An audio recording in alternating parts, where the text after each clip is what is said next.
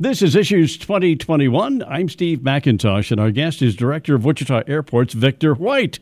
Welcome to Issues 2021. Nice to have you Hey, us. good morning, Steve. How you doing today? Well, you know, every day is a little bit better, it seems, these days. Uh, can you give us a, a general idea of the impact of the COVID pandemic on, on air travel across the United States? Not just in Wichita, but across the United States. How's it been? I tell you what, if you had about six hours, I could tell you. it, it, it has been the craziest, worst disaster that the aviation business has seen ever since in history. Uh, it's it has been horrible for the uh, airline industry, or not just in the United States, but around the world. But you know, in the U.S. alone, I believe the airlines lost over $35 billion last year uh, because of the lack of passenger demand and lack of traffic. And for the year, uh, nationally, uh, airline passenger airline traffic dropped about 70%. 70%. And here in Wichita, we were just a little bit better than that. We were down about 55, 56%, which is pretty much what the other uh, regional airports around us, Kansas City, Oak City, Tulsa, et cetera, experienced. So we were pretty much right on line with, with everybody else. But, you know, we had some really, really horrible days a little over a year ago. In fact, I was telling somebody the other day that our absolute worst day, probably in the history of this airport since 1954, happened in early April of last year when we had 63 passengers. 63 was the only amount of people who flew out of airplanes on here that day, compared to an average of about two or three thousand. You know, so it it has just been crazy, and of course, naturally, when when an airport like this one and most others is a separate business entity. We're a, we're a business enterprise that happens to be owned by a city government, but we have to stand alone and pay our own bills, and our revenues that are that are uh, demand based, you know, tied to that passenger traffic, is down terribly last year. I mean, we we had our parking revenues were down, you know, fifty, sixty percent. Our food and beverage uh, revenue was down about sixty percent. Our rental car revenue was down about fifty percent. You know, and so our, our landing fees because there were fewer plane airlines flying, it just multiplies across the board to the financial impact that it had on this airport. And so we're we're trying to dig out of this mess when we see a little bit of light at the end of the tunnel.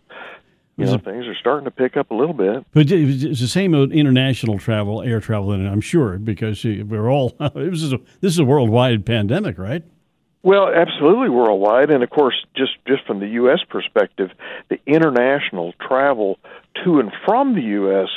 is still down over 70, 80 percent because there are countries that will not fly to the U.S. and there are countries the U.S. will not let fly here because they're still you know protecting the, the the borders from the from the outbreak and so airports like uh JFK and Miami and Seattle LA you know Chicago Atlanta those that have a huge amount of international traffic are really down way down but it's just it's just incredible the impact that this this pandemic has had on the aviation business. I've been seeing some and reading some news reports recently that uh, is is air travel making a comeback now, Victor? Do you well, think? you know, I'm, I'm sure hopeful. Uh, the the experts, and believe me, there's lots and lots of consultants out there making a big buck these days trying to predict what's going to happen and when recovery will occur. But most of the good consultants tend to say it's still going to be a couple more years before airline traffic gets back, at least domestically, to uh, where it was in 2019, which was record record year mm-hmm. for for the us and everybody else.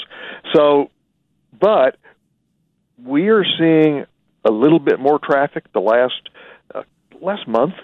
Spring break, of course, is is a is an anomaly, I guess, when you when you when you look at it. But we're celebrating every new passenger we can get every day because it's so exciting to see more people in the terminal. It's exciting to see. I was in walking through the concourse the other day and shooting pictures of people in the bar and in the restaurants, and you know, say, "Wow, that's the most people I've seen in a year." The most I've seen in a year and so that's a good thing. But it's spring break, so you know there's there's a lot of uh, people traveling, and I, and I got to say that one of the things that that is going to be a, probably a long term recovery is business travel. Business airline travel is hurt the worst compared to leisure travelers. So we're seeing, and many airports are seeing, a pickup of just families and people taking trips to the beach, taking trips to the mountains, to the national parks, going to places they wouldn't ordinarily go to, and they're trying to get out and you know, places they can be kind of isolated and away from other people when they get there.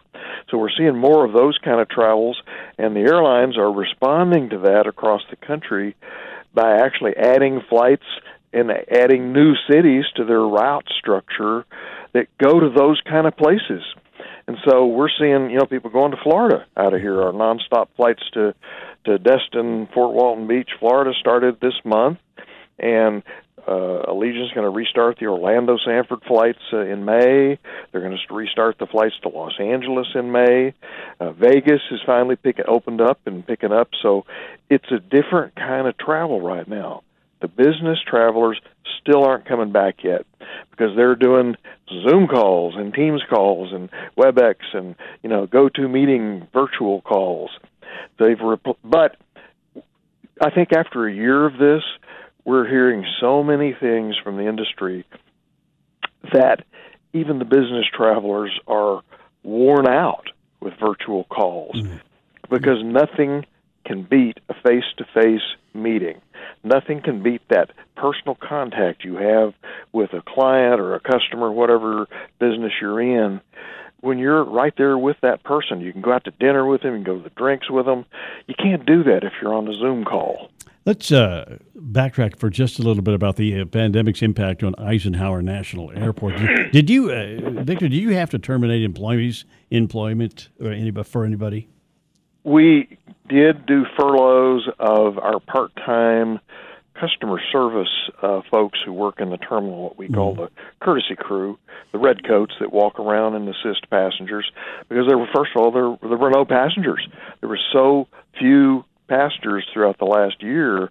Uh, they were they were the first hit we had. We also had to terminate our uh, park and ride remote parking shuttle operations, and we still have that parking lot closed. So we had to furlough the uh, bus drivers, the shuttle bus drivers that operate that. We cut a lot of cashiers in the parking lot because we didn't need that as as much. Uh, and then we've left a bunch of positions vacant when people have either quit or retired, you know, and so we've probably got, I don't know, maybe 20 positions vacant right now out of 150-ish that we normally would have on the payroll. Mm-hmm. And and one of the interesting things about that concept is when we received any, when any airport received a CARES grant from the federal government last spring, uh, there was a condition that you had to maintain your employment at, ni- at no less than 90% of the amount of people you had on the payroll last March. Mm. So we've been hovering at that, you know, about 10% drop number ever since. And the new round of federal stimulus uh, relief money that's coming to airports also has a provision, I believe, that we have to continue that same 90% through next end of next September, I believe. So, any of your uh, any of your people able to work from home, or is that uh, just not yeah. You know? Well, really, you know that okay. that's been the that's been one of the crazy things about it. I mean, personally, I worked from home during most of April and May last year, and only came into the office on weekends and nights when there weren't people around to do paperwork and copying and scanning and things like that that I couldn't do at home. But we still got a number of our administrative, finance, accounting, uh, contracts, and properties people who either work from home pretty much every day or they alternate coming in like two days a week or three days a week. So uh, we're trying to keep the workforce safe. We're trying to keep people as as much as possible isolated and away from each other, so we don't spread the the, the disease around the office building. Obviously, we have we have a lot of jobs out here. In fact, the majority of our airport jobs, you can't do it from home. You can't be a yeah. police officer at home. You can't be a firefighter from home, or an operations officer, or a building maintenance guy, or an airfield maintenance guy. Those people have to be here every day, and so it's been a real challenge to keep them safe and separate them and isolate them during this whole process. What what steps have been taken to keep the airport as virus free as possible? Well, that's the good news in all of this is that we we hit that hot and heavy early. We actually started in February a year ago uh, when we first started hearing things were happening, and our our building maintenance crews, facilities crews, immediately started doing special disinfecting and sanitization processes and electrostatic spraying and all the the stuff that that was you know kind of early on in the process. And we were among the first to start putting up you know uh plastic plexiglass shields uh at the point of sale uh, counters, you know, in the in the food court and things like that, in the restaurants and the bars, at the airline ticket counters, the TSA security checkpoint, and started doing that. We started uh, doing the social distancing and mask uh, recommendations uh, in the spring last year until it became mandatory, and so you know we felt like that that has helped a lot. And one of the one of the interesting things about that concept is that uh, Harvard University did their their School of Public Health did a uh, couple of studies this past year where they analyzed um, safety on board airline aircraft and also inside airports. And they came to the conclusion in both cases that flying on board an airline aircraft is one of the safest places you can be mm-hmm. because of the type of, of air filtration systems and circulation systems that they have to minimize the risk of, of uh, virus transmission through the air. Mm-hmm. And then the same thing with the multiple layers of protection that, and sanitization and so forth that airports have done, that it significantly mitigated the risk in an airport setting. So as a result, I think there's a there's a feeling that it's not not unsafe to travel through an airport or on an airline aircraft. You're listening to Issues 2021 on the Entercom radio stations, and our guest is Director of Wichita Airports, Victor White. Victor, uh, what about uh, the pandemic? Any impact uh, on Jabara Airport? I know that's under your jurisdiction as well. You know, uh, traffic was down in the general aviation sense, which is private planes mostly, uh, even at, even at Jabara because uh, few and we we we don't have a control tower, so our only way to really measure it is by the amount of fuel that's sold over there. I mean, jet fuel sales were down about thirteen percent. Uh, uh, corporate fuel sales were down about 80 or 90 percent, so we saw less flying during the year last year. Um, there were some bright spots, however, because at both airports for general aviation, because as business travelers shied away from flying on an airliner, they directed themselves towards charter planes mm. and and towards smaller aircraft and and that sort of thing. So that option was out there, and it's still doing pretty well. We're, we're in fact one of our our newest tenants out at uh, Jabara Airport at uh, Clemens Aviation. Uh, their their primary business is chartering of aircraft by jet and they have a fleet. They've built two hangars already. They have two other hangars. They're currently under construction, and they're moving their or have moved most of their jet fleet from Stearman Field and Benton to Jabara, and they're our largest jet fuel customer right now because they're flying all over the country, if not in some international stuff.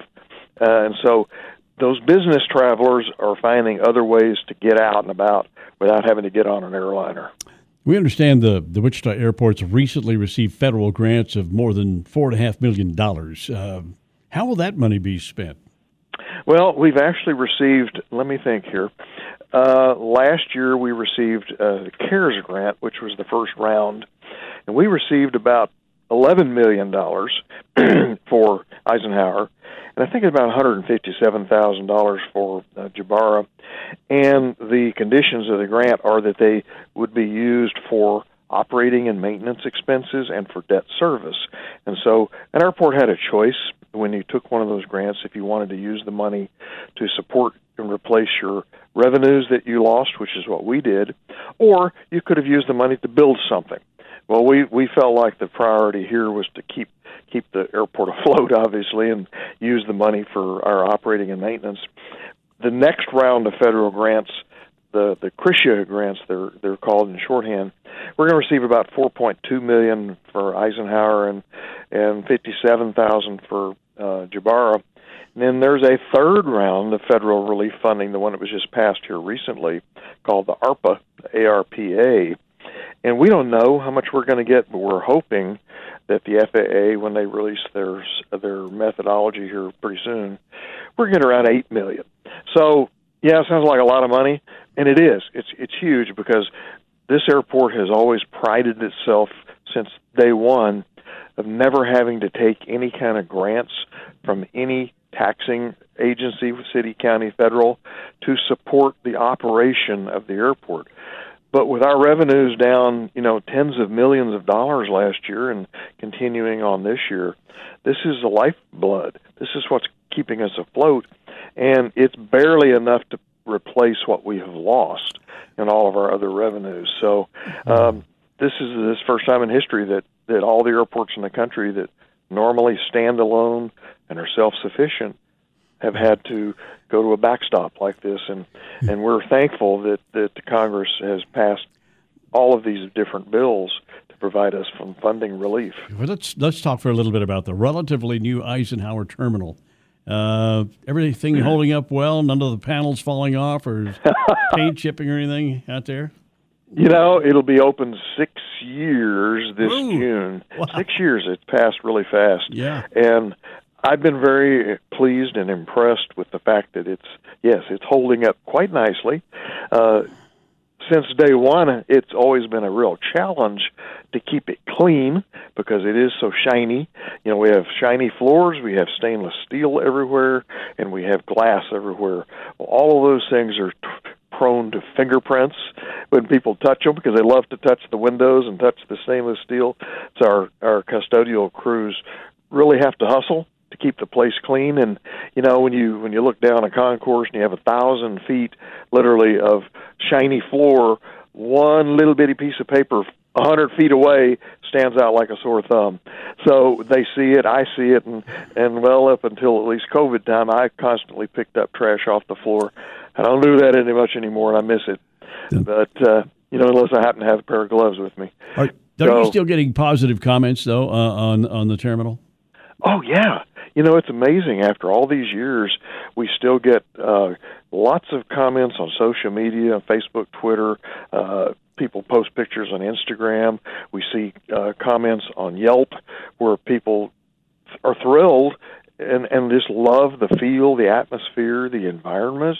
They love the service. They like the small small town atmosphere, so to speak, but with a big big town look to it.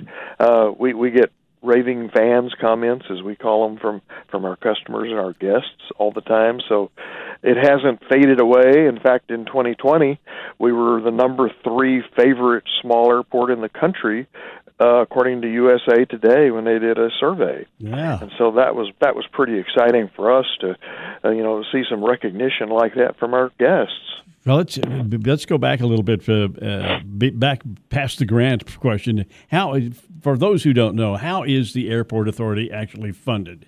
Where does the money come Well- from? Well, as I said, we are a business, and so every thing that we spend has to be supported by a revenue coming in, and those revenues come from a variety of sources. We get rent from the airlines, we get landing fees from the airlines, we get fees for fuel sales, we get a commission off the the, the beer and the hot dog sales in the terminal, and we get a commission off of the uh, uh, retail news and gift sales in the terminal. We get parking lot revenues, and we have as a master landlord of this entire 3,300 acre campus at, at uh, Eisenhower, we have a huge amount of, of real estate development that have we own all of the buildings on the airport and all of the land and so tenants like Cessna, Textron, Bombardier, Learjet, etc. These people rent the land and rent the buildings from us and pay us rent for those facilities. And so we're a giant landlord. And so you you pile all of that money into the same shoebox and that's how we pay our bills. And so we do not use any revenues from the city or county or the state to help support this airport. Do you have? Uh, I like the displays inside the airport or the terminal. Any plans for any new displays uh, coming to the terminal? Well, you know that is a that is a matter of money more than anything else, and we're trying to be very protective of the look and the feel of the terminal. So, mm-hmm. if we were to add anything new, it would have to be something really spectacular that would be complementary to the architecture and the look of the building. And so, we've been very careful about not throwing in junky things. One of the things that we have added since the terminal opened was in I believe it was in August of 2018 we put in the Magic Flight sculpture, the stainless steel sculpture that's at the far northeast corner of the uh, ticketing lobby, and that was that was an addition that we actually had mothballed from the old terminal and brought it over. And most people say, "Wow, it looks way better in the in new terminal than it did sure. 20 years in the old terminal. it just fits the architecture and the style." Mm. So we're very careful about that. And so, you know, we'll we'll entertain ideas, and and I'll tell you, we've we've had a ton of people in the last five or six years come to us and say, I want to add this, I want to add that. And we've had to say no because it just clutters the place up. It mm-hmm. doesn't look right. It doesn't fit. Right. Hey, listen, uh, what does the future hold for, for Wichita and air travel the next few months, next couple of years? Well, it's it's really um, I, I say it's impossible to predict right now, at least as far as air travel goes, because the airlines are still trying to dig out from this financial hole that they're in, and all of the traditional ways that an airport and an airline did the dance to decide what routes you want to add or where you want to grow or whatever have been thrown out the window. And the airlines are making decisions now on routes like in a 30 day time frame instead of a year ahead of time. And so right now they're just going after those leisure type destinations as their target. We still have to be prepared for the comeback and have destinations that are targets in our say our top 10 most underserved or non-served markets. And so we continue to have every single day we have a person who talks to the airlines about route development and air service issues to try to see if we can get you know what what's next? Mm. what are they going to add? And so we're we're constantly looking at things and we just uh, we just don't know what's going to happen when. Well it sounds to me like you've you got your chin up you're You're in a better. Sounds like you're in a better mood than the last time I talked to you over a year. Well, a year you know, I'm glad you said that because I wanted I wanted to give some kudos to our staff out here hey. uh, that they have been resilient as all get out in this last year has been unprecedented in terms of what it's done mm-hmm. to the morale and the mentality and their everyday. In fact, in some ways, I see people working harder now than I did before because they're having to be creative and inventive yeah. with how they do their jobs. And that's going to have to be the last word because we're out of time. But it's so so good to talk to you, and I think things are looking better for for the entire country and for you guys out at the airport. Thanks so much for being with us. We always appreciate your time, Victor. Our uh, guest is Director of Wichita Airports, Victor White. And again, things looking a little better for the airline industry or the air. That's all for this edition of Issues 2021. We'll be back next week. Thank you for listening. I'm Steve McIntosh.